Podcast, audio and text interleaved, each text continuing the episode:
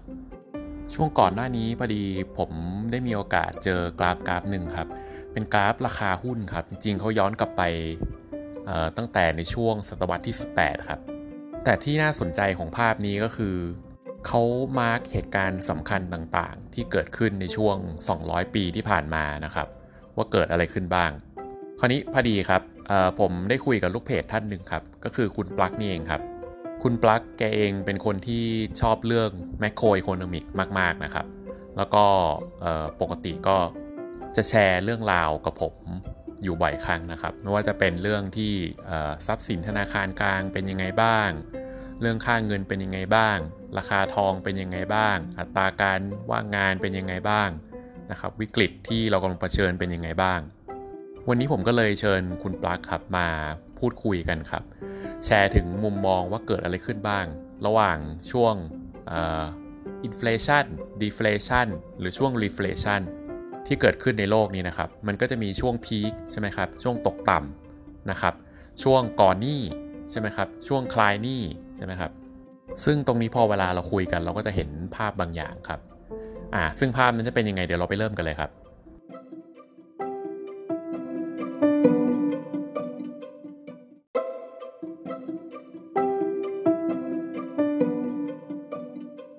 ก็จะให้พูดถึงช่วงอ่าช่วง Gate Depression ก่อนแล้วกันนะนี่หนึ่งหนึ่งเก้าสองศูนย์ก่อนไหมคุณป้าหลังได้ได้ตามโลกจะจะจะเอา Depression ก่อนนะครับ Depression มันก็มันมันก็ หลังจบ World War One นะครับสงครามโลกครั้งที่หนึ่งใช่เนี่ยอืมอืมอืมคนแบบทหารก็กลับมาบ้านกลับมาบ้านเสร็จมันไม่มีงานรองรับ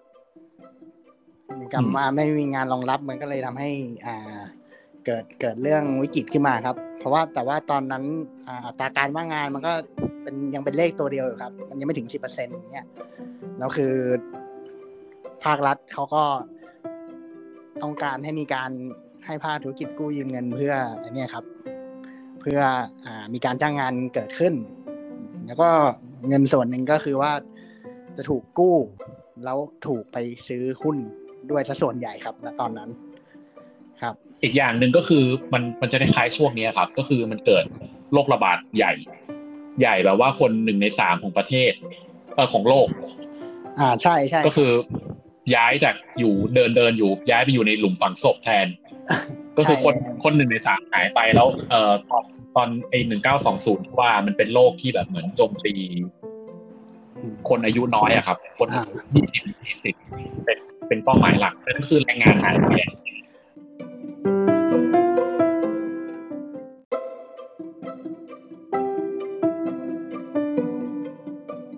เพราะเพราะอ่าแต่พอหลังจบจากโลกนั้นแล้วครับ ก็คือมีการขยายการเพิ่มของอ่า เครดิตหรือเงินกู้มากขึ้น ซึ่งเงินกู้ส่วนใหญ่มันจะไปกระจุกตัวอยู่ที่แบบพวกตลาดหุ้นอะไรเงี้ยครับ ตลาดหุ้นซะส่วนใหญ่ แล้วพอตลาดหุ้นมันบูม มันบูมปุ๊บอ่า ก็มีนักลงทุนต่างชาตินี่แหละ เข้ามาเข้ามาเข้ามากัน อืม แล้วพออ่า เงินเฟ้อมันมันขึ้นไปถึงระดับหนึ่งธนาคารเขาอ่าธนาคารกลางเขาก็เลยต้องแบบว่า ควบคุมเงินเฟ้อครับอืมทำให้ทำให้เกิดอ่าวิกฤตตอนหนึ่งเก้าสามศูนย์มา ใช่ครับ โอเค ก็คือคือประมาณช่วงหนึ่งเก้าสองศูนย์หนึ่งเก้าสามศูนย์ผมเสริมของคุณปักนิดนึงก็คือมันจะเป็นช่วงที่มันเริ่มมี industrial revolution นะครับ คือจริงๆจริงๆไอการปฏิวัติอุตสาหกรรมก็คือเทคโนโลยีใหม่ๆ มันมันเกิดมาตั้งแต่ก่อนหน้านี้แล้วแหละ อ่า ใช่ครับ แต่ว่าช่วงนี้มันเป็นช่วงของของการเอาเทคโนโลยีเทคโนโลยีตรงนั้นนะมาใช้ ให้มันเกิดประโยชน์ เรื่องเฮนรี่ฟอร์ดอะก็แจ้งเกิดในช่วงเวลานี้แหละครับ ใช่ครับ แล้วก็ไอที่บูมบูมจัดจัดๆเลยก็คือพวกอ่า radio industrial ครับ ก็คือว่าพวกเอาอ่าพวกกลุ่มวิทยุนี่ไงครับ เพราะว่าสมัยนั้นวิทยุถือเป็นเทคอ่าวิทยุที่ใช้ตามบ้านครับ ถือเป็นเทคโนโลยีที่ใหม่ในสมัยนั้น อ่าใช่แล้วก็ก็คือคือคือก่อนหน้านี้ก็คือไม่มีใครใช้วิทยุอะไรอย่างเงี้ยนะครับ ใช่ครับ มันอืมมันใช้ในจำนวนน้อยมาก ครับ เพราะว่าอ่าแต่ก่อนมันจะเป็นการอืมใช้อ่าโทรเลขก็ส่วนใหญ่ ใช่ไหมครับ เป็นอืมเป็นเป็นพวกอืมเทเลแกรมก็ส่วนใหญ่วิทยุนี้ก็คือว่ามันอ่ามันมันมันมาใหม่ปุ๊บคนก็เหมือนกับว่า ทุกบ้านก็ต้องมีทุกบ้านก็ต้องมีอย่างเงี้ยครับ เลยเกิดเลยแบบว่าเกิดการบริโภคกันมากขึ้นด้วยอะไรอย่างงี้ใช่ จริง ๆ จริง ๆ มันก็คล้าย ๆ กับการเกิดอินเทอร์เน็ตนี้บ้างอ่าใช่ครับผม อืม โอเค แต่จริงๆภาพภาพนี้มันก็จะคล้ายๆกับสิ่งที่ขึ้น เอ่อตอนปีหนึ่งเก้าเก้าเก้าอะครับ คือพอพอเทคโนโลยีมันแบบ เหมือนมันอัดเข้าไปอัดเข้าไปปุ๊บมันก็เกิดการโตเหมือนเทคโนโลยีอ่าใช่ครับ ก็คือว่าอ่าแต่ว่าตอนแต่ว่าตอนตอนอ่าหนึ่งเก้าสองศูนย์น่ะที่เกิดเทคโนโลยีบูมขึ้นมา เพราะว่าหนึ่งมันมาช่วยเศรษฐกิจ ก็เหมือนกับว่าพอ พออ่ามันมันก็เหมือนกับมาช่วยเศรษฐกิจนะครับ แต่ว่าไอตอนสองสองพันในตอน .com เนี่ย ผมมองว่ามันมันเป็นการเก่งกำไรกันมากเกินไป อืมครับอืมอาจจะอาจจะมองได้ก็ได้ว่าแบบเหมือนพอเฮนรี่ฟอร์ดแกผลิตรถได้ในราคาที่ถูก ใช่ไหมครับอ่าครับ ใช่ ไปที่ก่อนหน้านี้ไม่มีโอกาสจะซื้อรถอะไรครับ อ่าอืมพอสมมติเขาเขามีการซื้อรถปุ๊บ อย่างเงี้ย คนขับรถเสร็จยังไงล่ะเขาขยายถนนใช่ไหมครับอ่าเงินก็เงินเงินภาครัฐก็อาจจะอัดเข้าไป คนคนก็อาจจะใช้จ่ายมากขึ้น แล้วใช่ก็ครับเกิดห้างสรรพสินค้าอีกหลายปีถัดมาอะไรอย่างเงี้ยแบบใช่ร้านรวงรุ่นนั่นอะไรจากตอนแรก ๆ ถ้าสมมติไม่มีรถใช่ไหมเราอาจจะอุดหนุนได้แค่วงโลคอลจำกัดใช่ เออมันก็อาจจะแบบขยายตามมาอะไรเงี้ยครับ ใช่ครับ แล้วสิ่งที่ขยายตามมาแท้ก็คือเรื่องเครดิต แล้วพออ่า แล้วพอเครดิตมันขยายตัวมาก ธรรมชาติของคนก็คือว่าต้องหาเงิน ต้องเอาเงินไปหาผลตอบแทน ครับ ซึ่งอืมตอนนั้นผลตอบแทนที่กำลังบูมก็คือตลาดหุ้นเนี่ยแหละครับอ่ามันก็เลยเกิดอืมการโอเคขึ้นทะยานไป แล้วก็ครับ แล้วก็อ่าช่วงประมาณปลายหนึ่งเก้าสองเก้ามันก็เลยเกิด เกิดอ่า ตลาดหุ้นมันตกลงมาครับครั้งใหญ่ประมาณนั้น crash อ่าได้แล้วซึ่งก็เกิดเป็น Great Depression เนาะใช่ครับจึงทำให้เกิด Great Depression เพราะว่าอ่า Great Depression อะ จะจะจะจะสังเกตสองอย่างง่าย ๆ เลยนะ ที่ผมสังเกตดูนะหนึ่งอ่าอ่า GDP อะมันจะตกไปถึงสองหลักนะครับก็คือสิบเปอร์เซ็นต์ไป อืม อย่างที่สองก็คือว่าอัตราการว่างงานก็จะ อ่า อ่าขึ้นมาอืมถึงสองหลัก ใช่ครับ อ่าใช่ซึ่งซึ่งเท่าที่มองก็คือมันคล้ายๆกับทุกวันนี้เลยเนาะอ่าใช่ครับ เพราะว่ามัน อ่า economic มัน fallen ไปถึง two digit แล้วครับตอนนี้ แล้วก็อ่า unemployment rate ก็ คนตกงานน้อยลงเพราะว่าไอ้แรกๆมันตกไปเยอะแล้วครับตอนหลังมันก็เลี้ยงตกน้อยลงตกน้อยลงไปเรื่อยๆ เป็นธรรมดาครับอืมใช่ แต่ว่าถ้าจำนวนการถ้าจำไม่ผิดครับเดี๋ยวนี้มันมันเดือนละล้านหรืออาทิตย์ละล้านนะแบบอ่าเดือนละล้าน เดือนเดือนละล้านครับ จากตอนอืมแรก จากเอ้ยครับตอนแรกอ่าวีคแรกมันครับวีคแรกรู้สึกจะเจ็ดล้านกว่ามั้งครับ รู้สึกอ่าตกงานอ่าครับแล้วก็ไล่ไล่มันก็ค่อยๆ ลดลงมาเรื่อยๆครับเพราะว่า อ่าแรงงานอืมในระบบมันมีอยู่ เท่าเท่าเท่าเดิมอะครับ แต่อืมว่าคือพอมันลดไปเรื่อยลดไปเรื่อยถึงจุดหนึ่งมันก็ต้องลดช้าลงอยู่แล้ว แต่ว่าการตกงานสะสมอะมันยังเยอะอยู่ ใช่ครับอืมมันมันเลยเป็นปัญหาเนี่ยครับว่า งานใหม่มันมันไม่สามารถแทรกเข้าไปได้เพิ่มขึ้นอย่างเงี้ยอย่างคนคนตกงานก็ยังเยอะอยู่เนี่ยครับอืมอืมคือคือจริง เอ่อมันมีหลาย ๆ คนที่เขาก็พยายามเปรียบเทียบสถานการณ์ตอนนี้เนาะสิ่งที่กำลังเกิดขึ้นในปีสองสองศูนย์สองศูนย์เนี่ยครับ ไปเปรียบเทียบกับปีหนึ่งเก้าสามสามใช่ไหมครับใช่หนึ่งเก้าสามสามไหมครับอ่าหนึ่งเก้าประสามาณมนั้สานเนมอะอ่าใช่ครับหนึ่งเก้าสามสามใช่ ก็เออก็คือที่ที่ที่คุณปาพูดถ้าจะสรุปก็คือ มันก็จะมีเรื่องอัตราการว่างงาน ใช่ครับเอ่อแล้วก็ตัวเลข GDP ที่มันตกลงครับสองหลัก ใช่ครับ อืม โอเคครับแล้วเกิดคืออะไรขึ้น อะครับอะตอนคุณปาตอก่อนนเลยครับอ่าตอนอ่าพอมันไปถึงระดับหนึ่งแล้วครับเขาอ่าหนึ่งครัเก้าบสามสามก็คือ ก็มีการก่อเครดิตขึ้นมาใหม่อีกรอบหนึ่งอ่าอ่าก่อเพื่อว่าให้ให้เศรษฐกิจมันเดินไปต่อไปได้ครับ เพราะว่าถ้าไม่ก่อเงี้ยถ้าเศรษฐกิจหยุดชะงักเนี่ย มันทุกอย่างมันก็จะมันก็จะคือซึ่งรัฐบาลเขาก็ยอมรับไม่ได้แล้ว ที่จะให้เกิดอย่างนี้ ครับเขาก็เลยต้องก่อเครดิตขึ้นไปใหม่ จนอ่าไปถึงตอนสงครามโลกครั้งที่สองครับ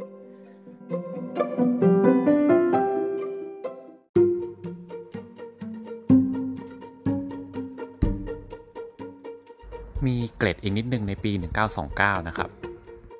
การขึ้นในปี 1920 เป็นต้นมาเนี่ยนะครับ สิ่งหนึ่งที่คล้ายๆทุกครั้งในประวัติศาสตร์เนี่ยก็เพราะว่ามันขึ้นด้วยมาจินครับ สมัยนั้นเนี่ยการกู้ยืมเงินเนี่ยกู้ได้ถึง 75%ครับของเงินต้นนะครับ แล้วก็ไม่ได้ถูกรัฐบาลควบคุมด้วยครับ แต่เป็นตัวโบรกเกอร์เนี่ยครับคือจัดการกันเองครับ แต่ถึงอย่างนั้นสาสาเหตุที่ทำให้เกิด depression เนี่ยก็ไม่ได้เกิดจากตัว margin นะครับ เพราะว่าก็มีอยู่ช่วงหนึ่งครับที่ตลาดในปี 1929 นะครับ ตอนนั้นเป็นประมาณเดือนตุลาครับ ซึ่งคนก็มองแล้วว่าแบบเหมือนมัน margin มันเริ่มไม่โอเคละ นะครับโบรกเกอร์ต่างๆ ก็รีบเคลียร์ margin ของตัวเองนะครับ จนปรับมาเหลืออัตราที่ 25%นะครับของเงินต้น แต่ว่าสาเหตุในการขึ้นที่ 1920 เป็นต้นมาเนี่ย มันเกิดจากตัว margin ครับ แต่สาเหตุในการแตกอะครับ มันไม่ได้เกิดจากตัว margin ครับ แต่เกิดจากอีกสิ่งหนึ่งครับ นั่นก็คือการเก็งกำไรในหุ้นเกี่ยวกับ utility ครับ หรือหุ้นพวกสาธารณูปโภคครับ หุ้นไฟฟ้าอย่างเงี้ยนะครับ หุ้นแก๊สนะครับ หุ้นรางรถไฟอย่างเงี้ยครับ ซึ่งตอนนั้นเนี่ยก็ถูกเรียกว่า utility bubbles นะครับ ก็คือฟองสบู่นะครับ หุ้นสาธารณูปโภคครับ หลักฐานก็คือหุ้นพวกนี้มีตัว book value อะครับสามเท่าขึ้นนะครับ หมายถึงราคาหุ้นเนี่ยครับ คือมีมูลค่าเยอะกว่าตัวมูลค่าบริษัทถึง 3 เท่าครับ ซึ่งหุ้นกลุ่มนี้ก็ทำผลตอบแทนไปได้ 48%ต่อปีนะครับในปี 1929 ครับ แต่หลังจากนั้นตอนปลายปีครับก็เกิดฟองสบู่แตกครับในกลุ่มสาธารณูปโภคครับ อีกเกล็ดหนึ่งนะครับ ทราบไหมครับวันที่ตลาดหุ้นขึ้นเยอะที่สุดในประวัติศาสตร์ดาวโจนส์ครับคือวันไหน มันเกิดขึ้นระหว่างวิกฤตครับผมไปเจอโน้ตอันนึงนะครับที่มีคนเขียนทิ้งไว้ครับ เป็นคนที่อยู่ในช่วงเวลานั้นนะครับ วันนั้นก็คือวันที่ 15 มีนาคม 1933 ครับ เขาบอกว่าวันนั้นเนี่ยเป็นวันที่ตลาดหุ้นเนี่ยปิดนะครับ ปิดมาตั้งแต่วันที่ 3 มีนาละ แล้วก็เพิ่งวันที่ 15 มีนานะครับ เขาบรรยายภาพในวันนั้นว่าตลาดหุ้นเนี่ยเป็นเหมือนบ้านผีสิงครับ ก็คือเดินเข้ามาแล้วก็ไม่มีใครอยู่เลย จะมีก็เพียงแต่นักลงทุนนะครับ หนุ่มนะครับ ซึ่งเป็นนักลงทุนในตระกูลของเอเขาเรียกว่าหกสิบ Families of America ครับซึ่งเป็นหนึ่งในตระกูลของไซออนนะครับแล้ววันนั้นเนี่ยก็เป็นวันที่ตลาดหุ้นเพิ่งเปิดวันแรกนะครับ แล้วก็วันนั้นเนี่ยหุ้นขึ้นไป 15%ครับ ซึ่งเป็นผลจากการช่วยเหลือของภาครัฐนะครับ แล้วก็วันนั้นก็เป็นวันที่หุ้นขึ้นเยอะที่สุดนะครับ วันหนึ่งของประวัติศาสตร์ครับ ก็คือ 15%นั่นเอง ซึ่งมันก็เป็นอยู่ในช่วงวิกฤตครับ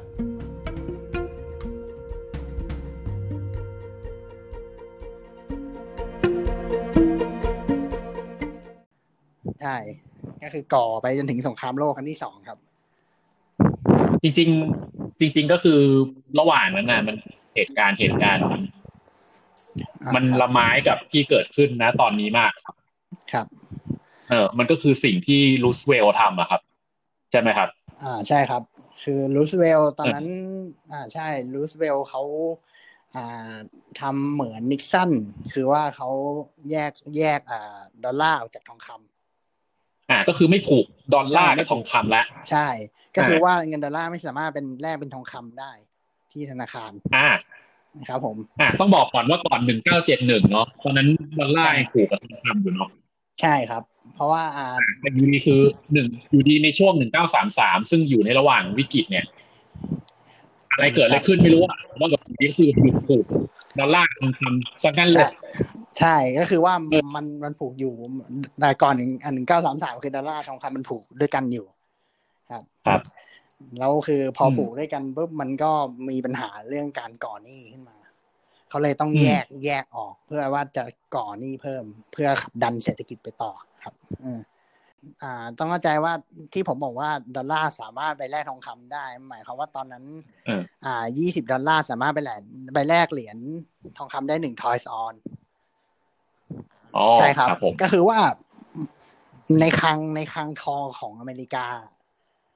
มันมีมันไม่เพียงพอต่อใช่มันไม่เพียงพอต่อต่อต่อเงินที่มันมีในระบบอะครับ ซึ่งถ้าเขาอืมก่อเครดิตขึ้นไปอีกเนี่ยเขาจะมีเขาจะไม่มีทองให้แลก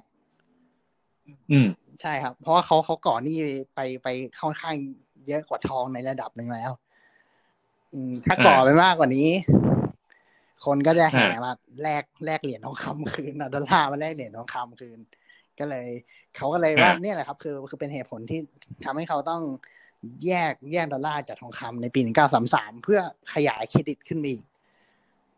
อืมแต่คนก็ไม่สามารถเอาดอลลาร์ไปแลกเหรียญทองคำได้แล้ว ครับ ใช่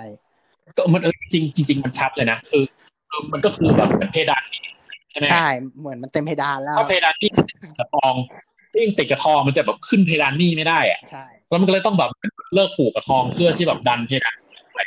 ใช่เลยครับเขาก็เลย อืม ก็เลยแบบก่อหนี่เพื่อขับดันเศรษฐกิจไปอีกไปถึงตอนช่วงที่อเมริกา อ่า เริ่มเริ่มเข้าสงครามเนี่ยครับ เริ่มเข้าสงครามโลกครั้งที่สอง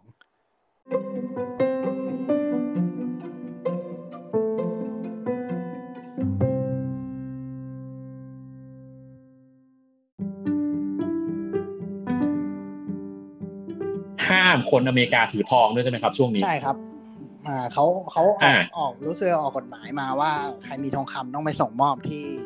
อ่า Federal Reserve สาขาใกล้บ้านท่าน หรือว่าตัวแทนอะไรเงี้ยครับซึ่งก็คือพวกแบงค์เนี่ยแหละครับ แล้วก็เอาทองคำไปส่งมอบปุ๊บก็เอาเป็นดอลลาร์กลับมาแค่นั้นใช่ใครถือไว้จะมีความผิดประมาณนั้นครับ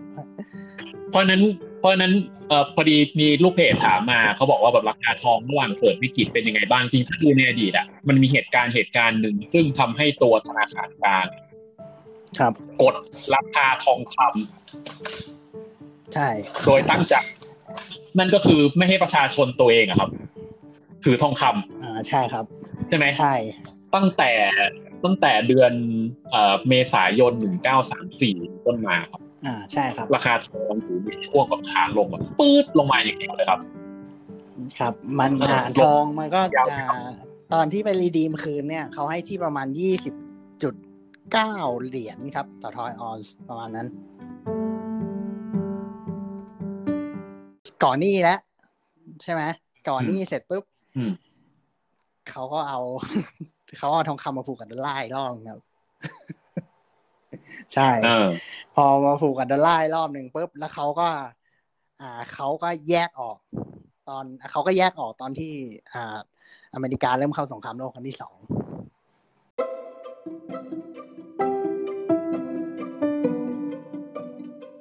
จะเห็นได้ว่าสิ่งที่เราคุยกัน 10 กว่านาทีที่ผ่านมานะครับ มันก็ไปวนอยู่กับวงจรการก่อนหนี้ครับ แล้วก็เป็นสัญญาณว่าทำไมทองคำถึงไม่สามารถผูกกับเงินได้ เนื่องด้วยปริมาณของมันมีจำกัด แต่ปริมาณเงินนี่ดูท่าทางจะไม่มีจำกัดนะครับช่วงที่ตัวรัฐบาลเขาต้องการใช้เงิน เขาต้องการกู้ยืมเพิ่ม เขาก็จะตัดทองจากระบบครับเราก็จะเห็นได้ชัดว่าทองคำมีส่วนในประวัติศาสตร์ช่วงนี้ยังไงนะครับ ยังไงวันนี้เราขอจบกันแต่เพียงเท่านี้นะครับ ตอนหน้าเราจะไปเริ่มกันในช่วงสงครามโลกครั้งที่ 2 ครับ ไปอยู่ในช่วงที่รัฐบาลต้องการกู้ยืมเงิน เพื่อไปทำสงครามอีกรอบหนึ่งครับ ซึ่งก็คือตัววอลบอลนะครับ เป็นไงเดี๋ยวรอติดตามกันครับ วันนี้สวัสดีครับ